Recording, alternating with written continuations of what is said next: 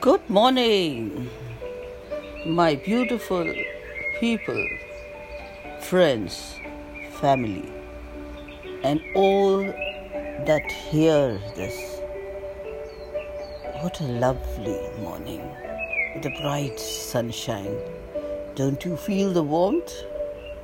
Let us also feel the beauty of nature, which every day we can see day and night. Just be like the mirror, who never loses its ability to reflect, even if it is broken into two pieces or thousand pieces. So remember, never change your originality in any situation.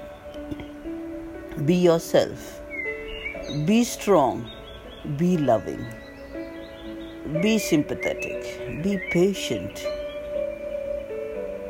And have a bigger outlook than just yourself. Thank you. Have a great day ahead.